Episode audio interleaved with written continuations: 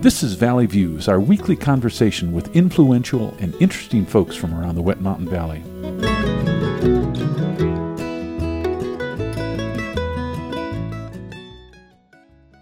Today on Valley Views, we're visiting with Leon Bright, who's a local birder.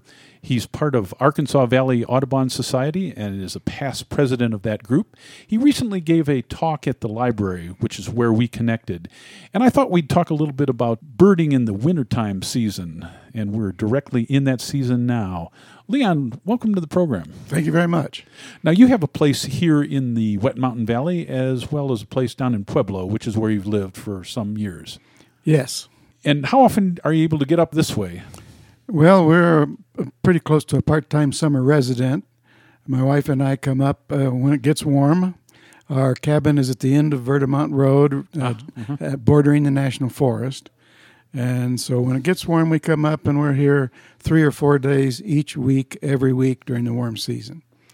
Great. Now, a lot of people find birds quite interesting. We were driving in Kansas th- just this past weekend, and on the side of the road with some fairly large birds was a ringneck pheasant, which I view as sort of exotic. I don't know that it is, but I, it's been a long time since I've seen one, and they're very distinctive. Well, since they come from China, they are exotic. You're absolutely right. Uh, there are a few birds locally that are that colorful. That's right, yes. Uh-huh. So, birding is one of the most popular pastimes in the country. Why, why are people so passionate about looking at birds? Birds have a, a great variety of species, colors, uh, activities. They fly. That's pretty unusual. They have a pretty song, all different kinds of colors. So, what's not to like? How did you develop an interest in birds way back? Well, I can't remember that because I've I can't remember when I was not interested in birds. Growing up in the rural Midwest, we had a lot of birds there with different colors, and just caught my eye as a boy. So, what are the some of the most unusual birds that you've spotted over the years? Oh, uh, probably an anhinga in Florida. The anhinga is a, a water bird with a snake-like neck. Some they've got a nickname as being the snake bird, hmm. and they can swim partially submerged with just their head sticking out. That's a pretty odd bird. Okay. I can mention uh, probably another 12, but we'll go on to something else. okay, I'm sure you've seen them over the years. Now, for folks out there who are interested in birds but don't do it, say, seriously, what are the tools and the gear that someone like you takes into the field uh, on a day of birding? Okay. You don't have to have binoculars, but they really add to your experience in birding. Mm-hmm. Bird, uh, binoculars uh, are ranged from very cheap and they're almost useless to ones that uh, sometimes people have to trade in their car for them. uh, but yes, binoculars are very important. And, and, along that, you don't have to have one, but a spotting scope helps for birds that are farther away, especially if you're looking at open water birds, birds from a distance. Mm-hmm. Uh, those are the two main tools. We used to go on a a cruise that went through the uh, Aransas Wildlife Refuge to look at the whooping cranes and the mm-hmm. other shorebirds in Texas. And one of the best tools to have was the biologist from the University of Texas who could identify all these things. So if someone can go out with someone like yourself, that's got to be a huge thing. It is. Uh, that works the fastest. so, uh, we're in the dead of winter right here. We've just had a good snow. Uh, I was interested in winter birds. Uh, what are the most common winter birds that folks see in the Wet Mountain Valley? Steller's jay. It's mm-hmm. a big, uh, dark blue bird that is pretty raucous, and it is here year round. But they really stand out in the snow. Mm-hmm. Red-tailed hawks um, and other hawks. We have uh, several hawks here regularly in the valley in small birds, horned larks, you can see if it if it's the ground is covered, they'll come out where the road is graded off. Uh, horned larks like dirt. uh, they they feel that they're more safe that way than if they're in. Uh, they like to feed on the ground, and if they're on the ground, they don't want a lot of grass around because small predators can sneak up on them that way. So horned larks are very common here in the winter. Okay. I know where we are in the winter. Clark's nutcracker are pretty common. Magpies, uh, you see a lot. Right. Those, uh, the Clark's nutcrackers, magpies, and the uh, Steller's jays are all members of the jay family. Okay. You mentioned uh, red-tailed hawk. Uh, other other raptors that folks might see in the wintertime? Well, of course, uh, most people around here know of the golden eagles that we have in the southern part of, of the valley. Uh, we in the wintertime, bald eagles come down. We don't see them in the summer; they go back up to Canada. And we also have another Canadian hawk, the rough-legged hawk, comes down in the winter, and usually is not around in the summer. They go back north. Swainson's hawks come in. Uh, they are the ones that come in very at the end of the winter. If you see a Swainson's hawk, you know a spring's on its way. Now, up where we are, we, we have a lot of ravens and crows, and if you're if you're close up, they're easy to tell. Are there are there ways to tell them apart if you're a little more distant? if it, if the birds are flying, if the bird flaps a while and sails a while, glides, then that's a raven. If it continues a, a fairly steady flapping, like like rowing a boat more or less, but doesn't sail very much, then that's a crow. Okay. And Al- did- also, if uh, if you can see the two together, the raven is larger.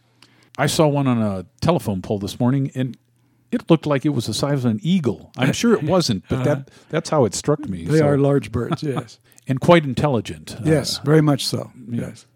Now, if someone was interested in getting into birds in the wintertime and maybe going out, would you have any spots that you'd recommend as, as good places to take a look? on a pole right outside your house with a feeder. uh, otherwise, if you can find uh, running water in Grape Creek uh, down below the dam at Lake Deweese, but your best bet is to put up feeders. Do you have feeders here locally? Yes, Where, where- at your local house, yes. yes. Um, since we're not here part of the time, in the uh, well, for quite a length of time, and we never know exactly when the bears will be out, I hang mine well up high on the north side of our cabin, which is about 12 feet above the ground. If one was interested in putting up a feeder in their yard to attract birds, what are the different kinds and what's your suggestion? Well, in the winter, tube feeders are the best. Okay. Platform feeders are fine if you're there to be around it all the time so that the bear doesn't get into it if, if it's warm enough for the bear to be out. Okay. Then I also have a, uh, suet blocks that I hang up. Uh, small birds that like to hang upside down under the block um, will get to the suet, and it, it's very nutritious for them. Those are the most common in the wintertime. Okay. Uh, thinking about the summertime, uh, a lot of folks have hummingbird feeders uh, in that season. Does your feeder strategy change in the summertime? Yes, for one thing, I, I can hang them out uh, during the day and then take them in at night. Okay. And then, as far as hummingbirds are concerned, at our cabin we hang quart size hummingbird feeders. Uh, we have six that we hang out. Wow. And we've um, used, I think it was around 300 pounds of sugar last summer. So, how many, at one time, how many hummingbirds do you think are there? around 30, Oh, that's a good number. yeah. There's nothing more fascinating than a hummingbird. Oh, that's right, yeah. Is it true that it's only found in the Western Hemisphere? That's true, yes. Okay. Yeah, it's, it's throughout the Western Hemisphere. Let me ask about something interesting to me, and that's the winter bird count. When you gave your talk, part of your talk was uh, summarizing that. Uh, how long has that been going on? How is it put together? Uh, how, how does it happen? The Christmas bird counts started in 1900 uh, in Florida and have been spreading everywhere all over the United States, also to other countries now. They're all over the world. The Christmas bird count objective is to find all of the species of birds and numbers of birds within a seven and a half mile radius around a, a a arbitrarily chosen point. Okay. And so the here um, downtown Westcliffe is the point, and we look in a 15 mile diameter circle or seven and a half mile radius around Westcliffe. And we divide it into four quadrants so that uh, we'll have a team that go- takes each quadrant. And we'll usually have uh, between eight, and then this year we had, I think, 18 or something like that. Okay. Uh, people who went out to count all the birds. And then after we've done that, we send that information in to the Cornell Lab of Ornithology and National Audubon Society. They work together to compile all this information from all of these bird counts from all over the Western Hemisphere and other other countries and other parts of the world. And they use that uh, information to see how birds are faring. Over time, uh, from year to year, you can see what the trends are. Uh, there's more of this or less of that. And what what have been the trends in the Wet Mountain Valley over the last few years? I imagine you've been involved uh, some years. Uh, yes, over 20, uh, maybe 30 now. So, what changes have you uh, we, noted? We're seeing fewer numbers of birds, and we our number of species is not quite as high Mm-hmm. on each count. And that is also reflected uh, all over the other areas where the bird counts are being held. Mm-hmm. In the last 50 years, we've lost almost 30% of our bird species in numbers. Okay. That's somewhat distressing, I'm sure, for, Absolutely, uh, for, yes, very for much folks uh, watching this. Are those trends similar in other parts of the country, would you think?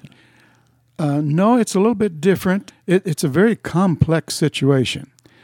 The birds that have lost numbers and suffered the most are the grassland birds. Okay. And of course, that would include eastern Colorado and uh, to a certain degree here in, in the, on the valley floor. Uh, And is that just the uh, the number of acres uh, going away? That's, Yes, that's part- available, uh, wetlands and that sort of thing. Yes, part of that is loss of habitat. Uh, also, other areas it's uh, in the grasslands where they spray for insecticides. That reduces the number of, of insects, reduces the food source for the birds that live in the grasslands. Okay. I know that uh, every year you probably have a few surprises, some kind of exotic species or some some things that you may or may not see. It seems like uh, pygmy owl was one this year. What what were unusual species this year? Uh, yes, we did have a pygmy owl. We hadn't had one for many years. Now they're usually around. It's not that they were just absent, but they're not easy to find. Pygmy owls, as the name suggests, are very small. Uh, the first one that I remember seeing was a, a long time ago up at the Pines Ranch. And we were there on a Christmas bird count looking at the birds. It's a good place to go up and, and find different birds, and we appreciate their hospitality. Uh, but we noticed there was a flock of small birds, chickadees and nuthatches, were fussing around making a, a ruckus. And we went over there, and what they were doing, they were antagonizing a pygmy owl that was sitting there because pygmy owls will try to get young of those birds, but this time it had a shrew that was dining on Okay. and that was a really fun sighting. And then this last count this winter, I mean, sorry, the, this um, January, uh, we did see one more over on the west side of the valley. As this uh, program airs, we're coming up on uh, the first part of March. Sand Hill Cranes on the other side of the range is a popular tourist destination. Any suggestions for folks who haven't s- perhaps seen that and might be interested? That's a wonderful experience. And we can see them here uh, while they're migrating over.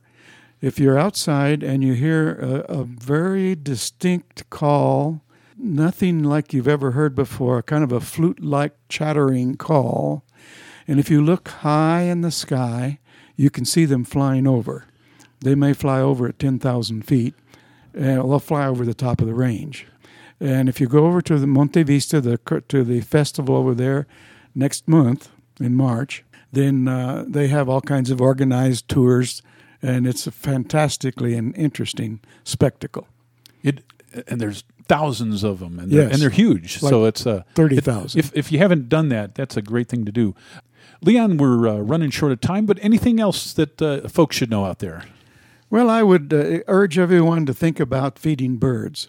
In the summertime, make sure you bring the feed uh, the, the feeders in uh, during the night, so that you don't attract any bears. But there are different kinds of feeders, and there's different kinds of seed.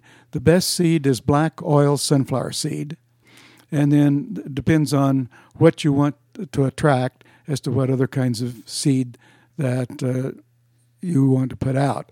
Just go to the internet, look for bird feeding or the top bird seeds or anything like that, and you can get all kinds of information from the internet. Okay. Leon, we appreciate you uh, stopping by today. Under full disclosure, I, in the past, uh, I worked as a paleontologist, and uh, these days I like to uh, refer to birds as avian dinosaurs because the uh, the the lineage from the dinosaurs to the present birds is stronger than has been thought in the past. You know, I don't know. Any? Do you have any thoughts about that? Uh, yes, birds are known as modern dinosaurs now. So, uh, so again, what's not to like? Uh, we've been visiting with Leon Bright, who's part of the Arkansas Valley Audubon Society. He's a past president of that group, and he has recently been in town uh, giving a talk on uh, winter birds and the winter bird count. Leon, thanks for stopping by. My pleasure. My name's Gary, and we'll see you next time on Valley Views. You've been listening to Valley Views on KLZR 91.7 FM. Valley Views airs Tuesdays and Thursdays at 7 a.m. and 4 p.m., and again on Saturday morning at 10 a.m. Send your ideas and comments to comments at klzr.org. Valley Views is produced by the volunteers of KLZR 91.7 FM. I'm walking on a rainbow with my feet on solid ground.